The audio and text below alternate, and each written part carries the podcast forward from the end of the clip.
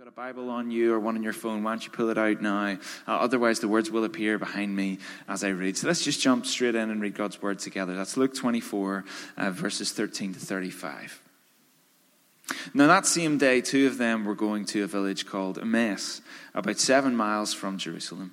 They were talking with each other about everything that had happened. As they talked and discussed these things with each other, Jesus himself came up and walked along with them but they were kept from recognizing him. He asked them, What are you discussing together as you walk along? They stood still, their faces downcast. One of them, named Cleopas, asked him, Are you the only one visiting Jerusalem who does not know the things that have happened there in these days? What things? He asked. About Jesus of Nazareth, they replied. He was a prophet, powerful in word and deed before God and all the people. The chief priests and our rulers handed him over to be sentenced to death, and they crucified him. But we had hoped that he was the one who was going to redeem Israel. And what is more, it's the third day since all this took place. And in addition, some of our women, women amazed us. They went to the tomb early this morning, but they didn't find his body. They came and they told us that they had seen a vision of angels who said he was alive. Then some of our companions went to the tomb and found it just as the women had said, but they did not see Jesus. He spoke to them, How foolish you are, and how slow to believe all that the prophets have spoken. Did not the Messiah have to suffer these things and then enter his glory? And beginning with Moses and all the prophets, he explained to them what was said in all the scriptures concerning himself. As they approached the village to which they were going, Jesus continued on as if he was going farther, but they urged him strongly, Stay with us, for it's nearly evening. The day is almost over. So he went in to stay with them. And when he was at the table with them, he took bread, he gave thanks, he broke it and he began to give it to them. And then their eyes were opened, and they recognized him. And he disappeared from their sight. And they asked each other, Were not our hearts burning within us while he talked with us on the road and opened the scriptures to us? They got up and they returned at once to Jerusalem. There they found the eleven and those with them assembled together and saying, It is true the Lord has risen and has appeared to Simon. Then the two told what had happened on the way and how Jesus was recognized by them when he broke the bread. And we thank God for his word as it still speaks to us today.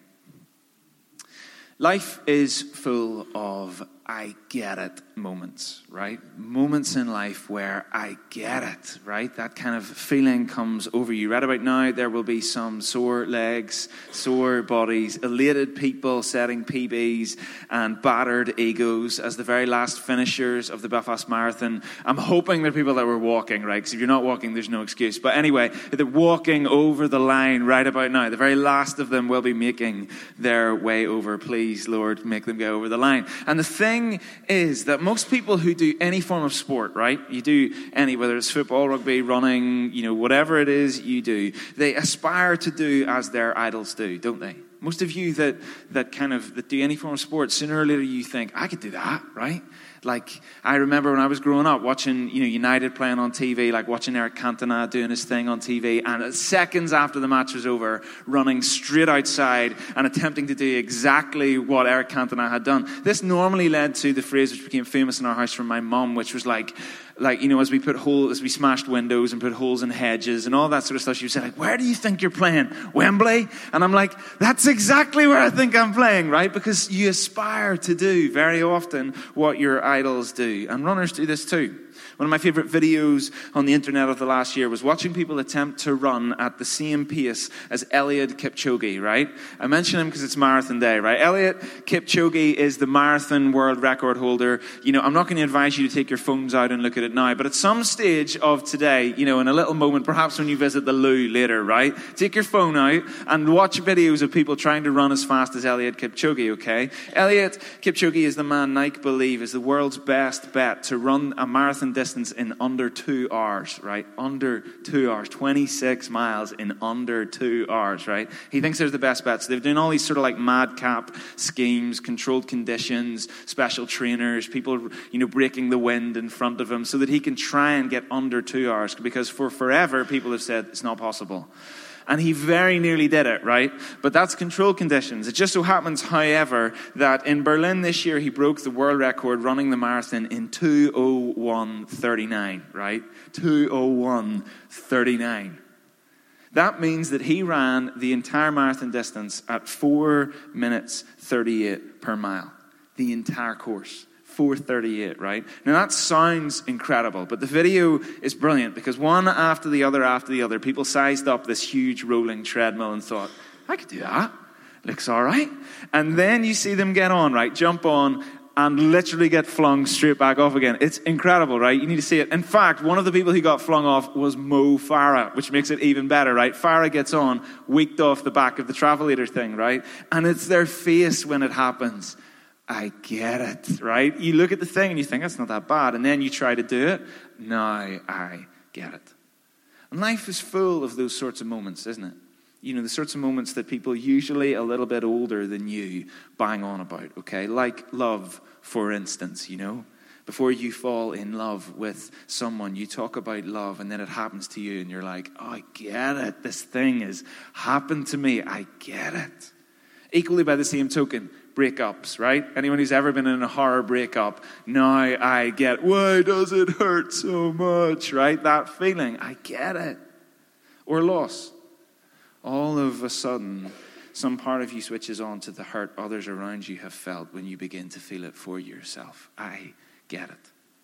I get it moments in life.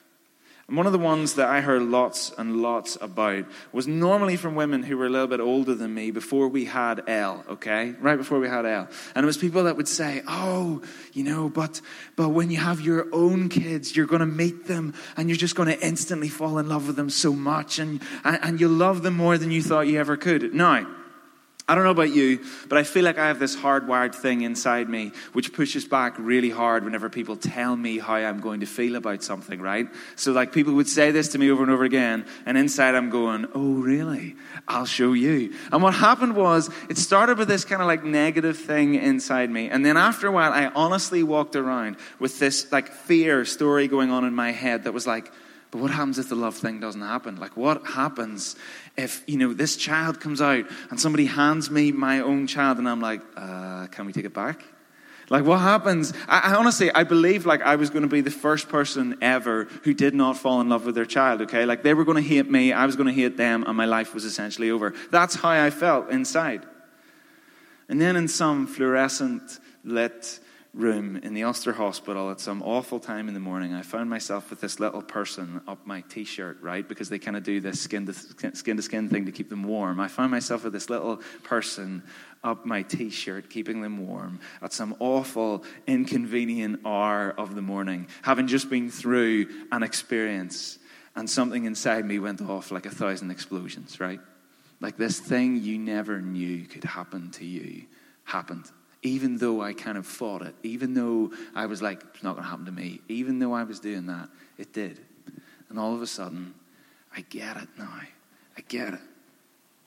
And the core message of the passage that we're reading today and we're digging into is the I get it writ large across the faces, across the lives of Cleopas and his companion that day as they finally discover that Jesus, it's really you. That's the spoiler of all the rest I'm going to say today. So if you check out now and you've made enough notes, great, you've got it, right? It's, this, it's, it's the sense of it's really you. I get it. I get it now.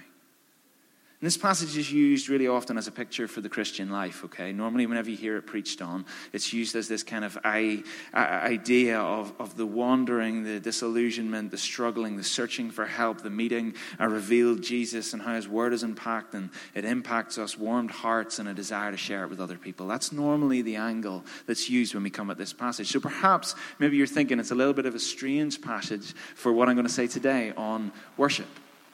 Because the Easter theme, as we talk about the resurrection, has this kind of touch point on worship. On worship. Through this story from Luke, because worship is a key piece in the life of a resurrected people, right? Our worship of the God that we trust should become resurrected too, shouldn't it? If he is raised, if he really is who he says he is, then surely it would make some difference in our own worshipping lives. As Jesus is raised to life, we live in light of this resurrection in the community of the church. As Helen was saying last week, this community of devotion and fellowship together, worship becomes one of the places that this resurrected life takes hold of our own lives. And we need it, don't we?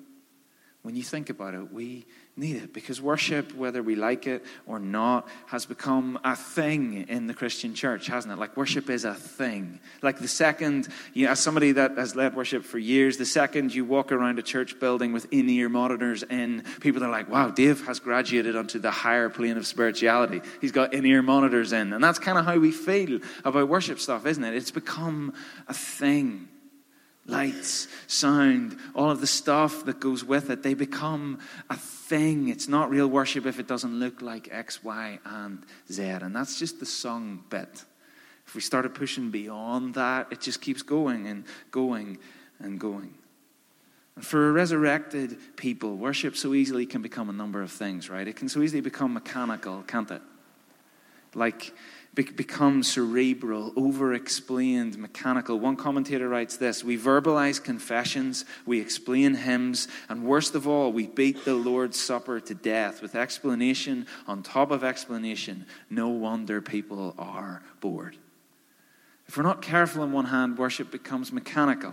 But equally, on the other hand, we can often make it just too much about the expression itself, right? It's all very touchy feely, and if it's not expressed like this, well, then, you know, people mustn't be really worshiping. Did you see how few hands were in the air today? Worship is not going on in the building, right? We become about the expression, romantic, momentary high, too much about what we see on the outside and speaking from the heart rather than talking about the substance of it. Worship can easily become one of these two things. We need it. We need it so badly to find our worship life resurrected too, don't we? We need to learn all over again to hold on one side to the remembrance aspect of what it means to worship, that part of us that longs to tell the story of who God is and what He's done. And then, on the other hand, hold the tension of the hope, right? The faith, the belief, the expectation that the one who said it's finished isn't finished yet with our lives, this world, as we seek the kingdom and anticipate the eternity that is to come. We've got to hold those two tensions, don't we, whenever we worship as we pray, as we sing, as we live all our lives in devotion to God. We need to hold those two tensions. So, what is the passage today speaking about whenever we're talking about worship? Well, I just want to suggest two things today as we dig in. In the resurrected life, worship is where Jesus is present, and worship is where we come to life. In the resurrected life, it's where Jesus is present, and it's where we come to life. So, our passage today, okay, it starts with two people walking to Emmaus, all right? One of them is Cleopas, that's what it says. The other is unnamed. It's possible uh, that this is actually somebody called Mary because a person called Clopas appears in John 1925. They're quite similar names, right? Cleopas and Clopas. It's possible they're the same people. He is married to somebody called Mary. So it's possible that these are the same people walking the road to Emmaus. We can't be sure of that, but what we can be sure of is the mood on the journey, right? We can be sure of how they're feeling in these moments. Verse 17 tells us they're downcast. Verse 21, they're disappointed. Verses 22 to 24, they're utterly bewildered. So we've got a good idea about how these people feel, whoever they are, as they travel. And they're devastated because of what has just happened. That's what they say whenever Jesus asks them, okay? Just three days ago, Jesus was put to death on a cross, and these two were still very much living in the light of those events. And the thing is, right? In that culture at that time, death was a pretty effective tool in the, in the toolkit of your standard empire, right? Nowadays, whenever like a nation state does something wrong, like Russia, for example, did like the poisoning thing in Britain, what did Britain do? Like they really taught them a lesson. It's like, we're going to put economic sanctions on Russian produce. You know, it's like they do things like that. Back in those days, nah, they just killed you, right? And it turned out that that's quite an effective way to, to wrangle control of people is if prison didn't work, if threats of violence didn't work, if economic oppression didn't work, well, death tends to be quite effective, right? So Jesus has been put to death. That's how they tried to quash what he was doing, tried to quash that movement. They thought that would kill it dead by killing him dead. And Jesus, they thought, was dead. They probably had seen it. After all, they had been there. They were able to graphically describe all that had gone on. Crucifixions tended to be a fairly public spectacle, like people came out, and it was also the Passover, and, and it would have been quite a famous event in that culture at that time. They'd probably seen it. And their belief was that Jesus, the Messiah, was coming to free them, right? He would be the one to redeem Israel, just like the Exodus of old that they knew the stories about out of Egypt all those years before, but this time it was for good. Liberated from the domination not just of this Roman Empire, but from the many empires who had ruled, risen, and fallen and pushed down the people of God through, through centuries of time. And that's why the cross was so devastating to them in that moment. It wasn't just that Jesus was the bearer of their hopes, right? Because that'd be devastating enough if he was your hope and, and, and he died. It was sharper than that. If Jesus had been the one to redeem Israel, then he should have been defeating the pagans, not being killed by them. Remember, death like that on a cross equals oppression. In other words, so the one who came to free them from oppression turned out to be subject to it just like everybody else. That's how they were feeling on the road that day. They were dislocated, right? That's probably the best word I can think of to describe it. Not just dislocated in themselves from their own hopes, from their own kind of dreams of what was going to happen, but the passage says they're walking to Emmaus, right? So they're walking away from Jerusalem, away from where all their disappointment had played out, but also away from the community of the first believers, away from what God is doing in that time. They're walking away. They're dislocated.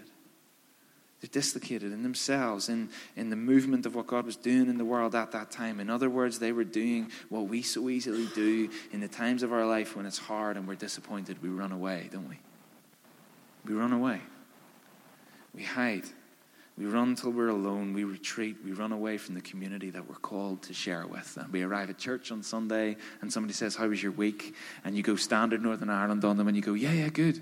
Yeah, yeah, good. Dying inside about the stuff that's going on in your life. Desperate to tell somebody that you're disappointed about a job opening that didn't work out, or a relationship that's broken down, or whatever it is in your life. And you say, Yeah, yeah, I'm good. Deflect, hide, retreat, dislocated. And then Jesus joins them. This is what it says. Now, that same day, two of them were going to a village called Emmaus, about seven miles from Jerusalem. They're talking with each other about everything that had happened. As they talked and as they discussed these things with each other, Jesus himself came up and walked along with them. And just like that, right there in the middle of their pain and their hurt, right as they shared their disappointment and their loss and defeat, Jesus was there with them. How incredible is that? They just seen him die a couple of days before. They're devastated, so devastated that they're like, they're leaving. And then he shows up with them on the road. And yet they don't recognize him. The one, who had put, the one they had put all their hope in at that very moment, maybe the most famous name on everyone's lips. After all, they tell Jesus himself, Are you the only one visiting Jerusalem who doesn't know the things that have happened there, right? So he's like, How did you not know? Everybody knows. They're talking to the person who himself was the guy they're talking about, right? My dad often talks about how in the late 80s, Terry Waite was just about the most famous name in kind of news publishings at that time, okay? The reason for it was that he worked for the Church of England and he made several trips to Lebanon, okay? And, and he did that in an effort to help Westerners who had been taken hostage by Islamic fundamentalists escape or, or kind of get them out of captivity. And so he did that several times before eventually in 1987 he himself was taken hostage, okay? And this was like a huge news story. And, and Terry Waite spent 1,763 days in captivity before he was later freed. So this was like big news, okay? Like massive. I mean, most people thought he was dead, they didn't know what was going going on. Surely the worst has happened to him. I mean, that's a significant period of time in captivity. And then he's freed. And there was huge kind of news story told on media outlets the world over. His, his voice, you know, you got to remember back in those days that was like radio, okay? So everyone listened to the radio more than they do now. His voice is all over the radio. He was very recognizable. And then one day, my dad is in the house uh, in East Belfast where they lived at the time. Phone rings. My dad answers the phone, hello, and this person says, Hi, my name's Terry Waite. And, uh, and he starts to talk to him about some stuff, and dad goes, Terry, wait. You're, you're, you're like, you're having a laugh, and it's all like, Terry, wait. I mean, as if Terry Waite's phoning me right now, right? And this, no, no, no, I'm, I'm Terry Waite, and continues to talk to him, and he's like, and dad's like running through, Billy Manson, is this you? Stop, to, you know, stop trying to pull my leg. I know this is a joke, and this goes on and on and on, right? And eventually, like, he asks for directions to somewhere. Dad says, okay, well, it's just there. Comes off the phone and is like, Christine, some balloons just phoned me and said they're Terry Waite. And mum's like, John, Terry Waite is in Belfast today for an event. It turns out it was the actual Terry Waite phoned him, right? And he'd been listening in, like with intent because he was really fascinated. He'd been listening to his voice again and again and again and again and again. And then Terry Waite phones him and he's like, You're not Terry Waite. Because sometimes it's possible, isn't it? For the one that we're looking for, the one that we're listening to, the one whose hope we're placing our hopes in, to step really, really close to us and for us not to notice that it's them. And they don't notice him, they don't recognize him. Maybe that's what's going on here. Maybe these two are just so disappointed, so absorbed in the hurt and the loss they're feeling that Jesus walks with them and they don't see him at all. Maybe it's because they're just so inward in that moment. They're hurting. They don't see that it's Jesus himself. Goodness knows we can relate to that, right? Relate to how Jesus could be right in the midst of your workplace, right in the midst of your family life, changing people's lives, speaking to them, moving. Uh, maybe it's even that boss that you don't like, but he's healing, restoring, doing something in their life. And just because you're in the middle of your stuff, you just don't see it. They didn't see it. But what if there's something more going on, right? Because this isn't the only time this happens, okay? Three times it happens in the Gospels that Jesus, a risen Jesus specifically from the dead, approaches people who follow him and they don't recognize him, right? In fact, the, the passages normally say that they were kept from recognizing him. So something's going on that they don't see that it's Jesus. What's that all about? Well, perhaps it's this, right? So our travelers tell Jesus about all that had happened as they saw it. And then Jesus says this in verse 25. He said to them, How foolish you are, how slow to believe all that the prophets have spoken. Did not the Messiah have to suffer these things and then enter his glory? And beginning with Moses and all the prophets, he explains to them what was said in all the scriptures concerning himself. This is significant, right? Because Jesus is saying to them in that moment, He doesn't just give them this like bit part little story of like, you know, the, the scripture said this, but then they said this. He's not like hopping around, you know, like taking text, like proof texting is what it's called. He's not doing that at all in this moment. He's giving them the big picture.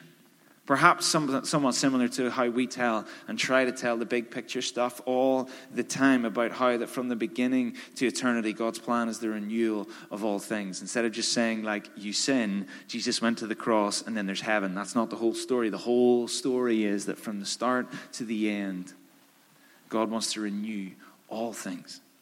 Maybe that's what he did because the cross had happened. Jesus had been crucified. And the thing about that was, so many stories told them that was going to happen. That's what he said. Do you not know what the prophets have said? Did you not think that the Messiah had to suffer these things so that he could enter his glory? Like he's saying to them, Did you not read the signs?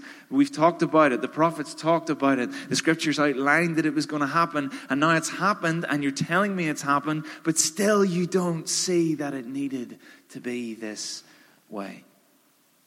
They were so crushed because they had been expecting a Savior to save them from suffering when all of the prophecy pointed to a Savior who saved them through suffering. They were looking for a God who would take them out of it all.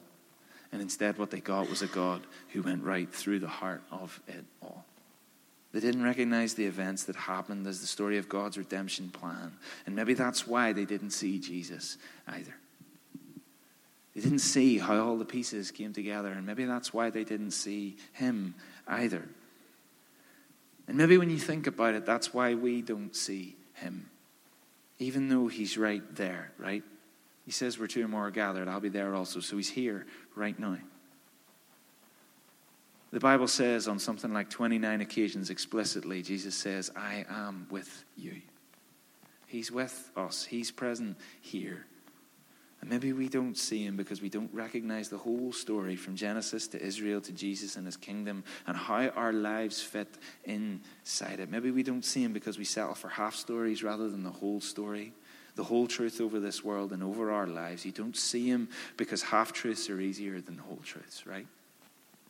So, for example, it's easy to believe at times that you aren't good enough because that's true, right? But that's a half truth because the whole story is that He is good enough and He has done enough. So we hear the narrative that Christianity is just about love, for example, rather than knowing that it's about a relationship with a living God who is love. We want to just quietly trust when the call is to visibly, totally follow. We settle for a longing after a God who's out there somewhere instead of cultivating lives with Jesus who is right here. And our worship is resurrected when we realize that He is present. He's right here. He's right up close and personal in the middle of our suffering, in the middle of our striving, our distractions, and our disappointments. He's been here all along. The God of the whole story. You know, as you read the two travelers' words about all that happened, it strikes me that worship in the resurrected life is not about reciting over and over again things about God. It's not about just talking over and over again, telling him things that he already knows about himself, right? It's not about like repetitive recitation of things like that because he's right there. He's right there. Worship in the resurrected life is about life with him. It's not about telling him about things about himself, it's about life with him and about telling him about the things that are going on in your life, the things that he's doing in his life, the things that you're thankful for, the things that are stirring in your heart, the things that are being healed, the things that he's challenging, the stuff in your life that's shifting and moving, the stuff that you're struggling to let go of, the stuff that you're struggling to grab onto. He's right here. It's not just about living a life that speaks about him, it's about living a life that speaks of life with him. He's right here. Now, what would you want to say to him? He's right here. All your disappointments, all your fear, all your hopes, all of the things that are stirring in your life, he's here, and that should make all the difference in the world. It's about putting your words to and bringing shape with your whole life to the things God has done, is doing, and is stirring in your life and wants to do in this world. Because He's here. And it makes all the difference in the world. Worship is about, worship in the res- resurrected life is about his presence with us. But finally, it's also about where we come alive. Worship in the resurrected life is where we come alive. So, this is what happens next. When he was at the table with them, he took bread, he gave thanks, he broke it, and he began to give it to them. Then their eyes were opened, and they recognized him, and he disappeared from their sight. They asked each other, Were not our hearts burning within us while he talked with us on the road and he opened the scriptures to us? So, this stranger who was with them sits down with them and begins to break bread. And all of a sudden, these travelers get their I get it moment, right? Up until now, they haven't got it. Right now, they get it. They get it. It's Jesus. It's really Jesus. And then I imagine if it was them, I'm like, I feel like a total balloon. I just told him loads of stuff about him, and he was here the whole time. Like, I could have said loads of things to him. Instead, I just said, Did you know that you yourself got crucified? Like, I would have, if that's me, I'm like, I'm an idiot. Jesus has been here the whole time, right? But he's been there. They get it all of a sudden. And if the first interaction in the road is marked about how it was kind of head led, right? It was like a head thing going on, then this one is all about what's happened at the heart. This one's all about what goes on at the heart. Now, this is Northern Ireland, okay? And what tends to happen uh, when you lead a church and when you're speaking or you're leading worship or whatever is that you notice people's reactions, right? In moments like this, okay? Like we're speaking now, or when you're leading worship, or as somebody comes to faith, or whatever is going on, you tend to see all the little reactions. Everyone's smiling now. It's brilliant, right?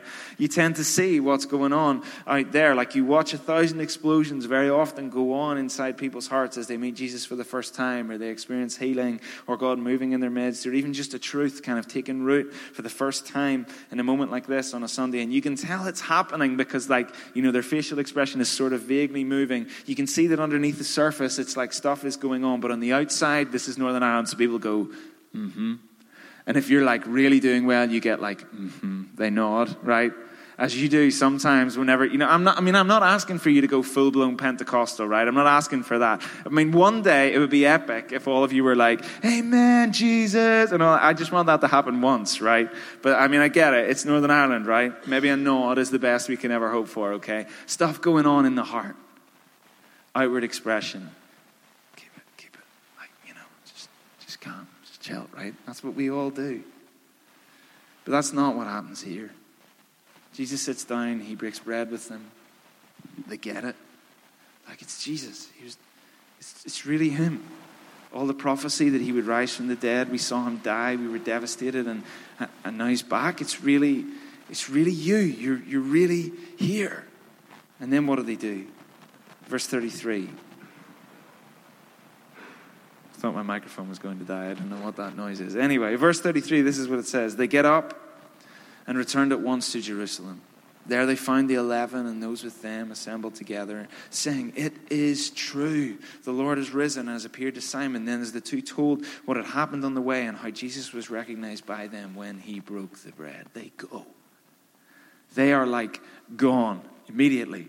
The second after Jesus disappears, they are on the road back to Jerusalem because something in them just came to life. You know what? In the cluttered marketplace of what it means to worship, Luke is basically showing us what it means to worship God.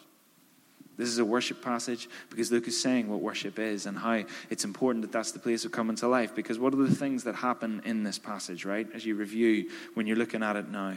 Number one, we gather together. Jesus is here. Number two, we hear about the good news. Jesus opened the scripture on the road, gave them the whole story, right? Number three, they broke bread together. And number four, they go and do something about it. That's worship, right? At the core of what it means to worship God, that's what it is, right? No smoke or mirrors, no kind of big noise, none of that sort of stuff. That's what it means to worship, right? We gather together, Jesus is here. We open the scriptures together. We kind of rediscover what God's saying through the scriptures. We break bread as a community together, and then we go and we do something about it in the world. That's worship. And the thing is, that sounds simple, but the point is that is that is where the life is, right? Because worship is performative, okay? Worship is performative. What do I mean when I say that? I mean that just the act of worshiping God does something to us. It transforms us, it transformed them. After all, right, you could say whenever you look at that passage and say, well, of course they were propelled out. Jesus just broke bread and was sat right in front of them, right?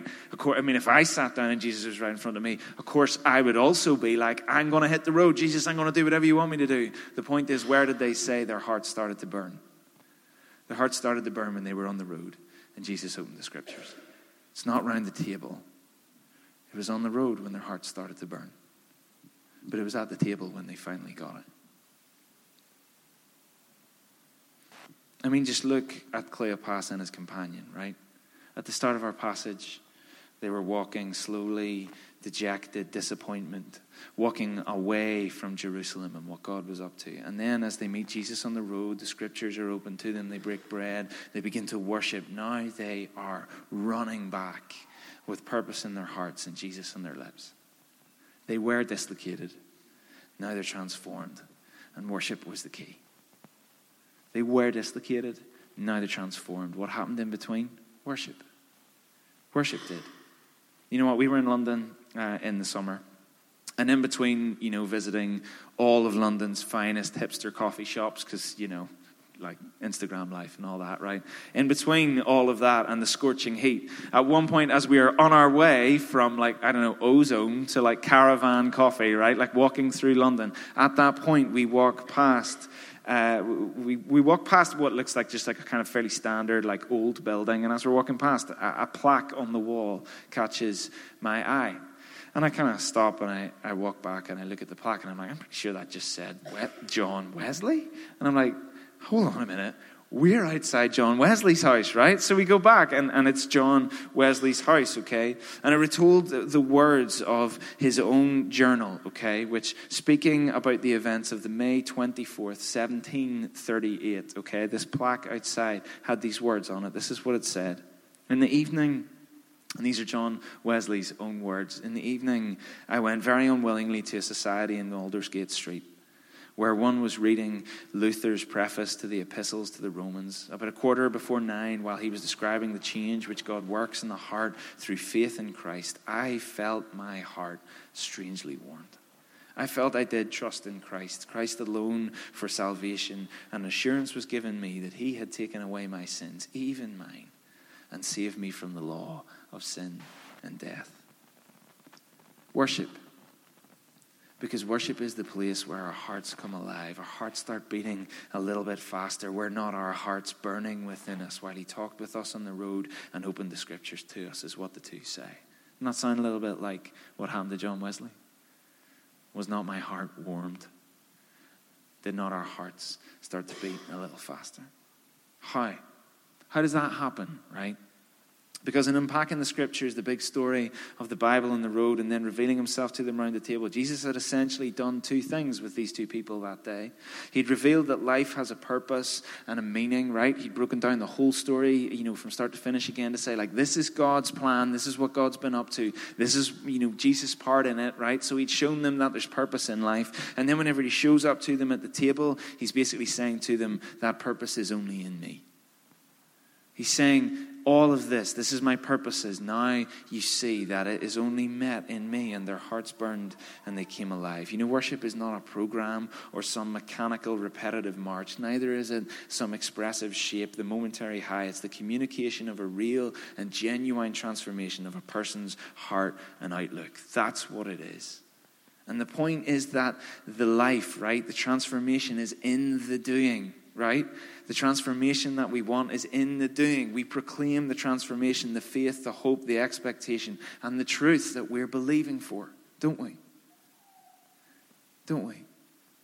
So, in that last song that we were just singing right there, just a few minutes ago before I got up to speak, and Jimmy was leading, and we're singing that all the earth will shout your praise.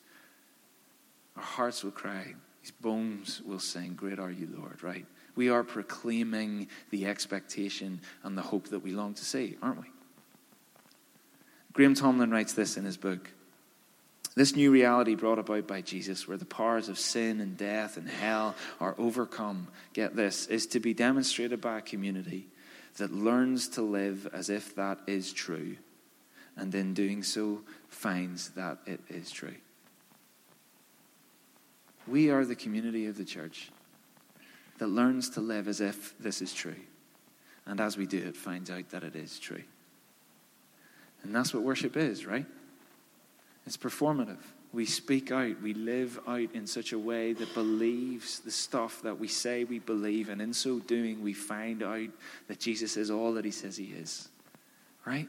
Because when we begin to step out in faith, goodness knows lots of you will have done short term mission teams before. The great thing about short term mission teams are that it's 99% certain that someone's going to make you do something that you do not want to do on a, on a short term mission team, right? Like they're going to say, and, and now Marcel is going to lead us in prayer, and you're like, oh but you have to do it, right? Because it's short term mission team. You got no choice. Or someone's going to come up to you and say, Will you pray for me, right? Normal default setting is uh, the ministry team is over here. On short term ministry, on short term mission team, you're like, Right, all right, okay, I'll do it. And then you have to do it, right? And so often in life, I find with people in those contexts, in those positions, when they do it, God tends to, to do the things that they're asking for. Why? Because He is there. The point is that we so rarely do the sorts of things that actually matter uh, to believe and to choose to know and to act in such a way that if, that if He's not there, this is daft, right? Because we are to live in such a way as if this is true. And in so doing, find that it is true. He is here. He's here. And this is where we come alive. This is where we come alive. That's what worship is all about. These two on the road that day experience an I get it moment in their lives. And maybe right now, and maybe just not even right now, but in this season, you're coming through a, an I get it moment or a series of I get it moments about stuff maybe God is doing in your life, is speaking to you through His Word or through the community of people that are around you or, or just challenging you, right? Just that sense that God's on my case about something and He won't let up. And it's kind of wearing me down in a little way, right? You know, I think we've probably all, or, or maybe, maybe not, but maybe I know certainly for my life, and lots of other people have been in that position where like God's just wearing me down until eventually you're like, okay, I'll do it, right? I'll go and do it. I get it now, right? And maybe that's one of those seasons for you. Maybe you're there right now. Maybe this is a eureka moment about Jesus. Because worship in the resurrected life is about beginning to know and understand and believe for the fact that He is present. He's here. And that in that place is where we come alive when we begin to learn to live as if the stuff is true. We find that it is true. Worship is performative.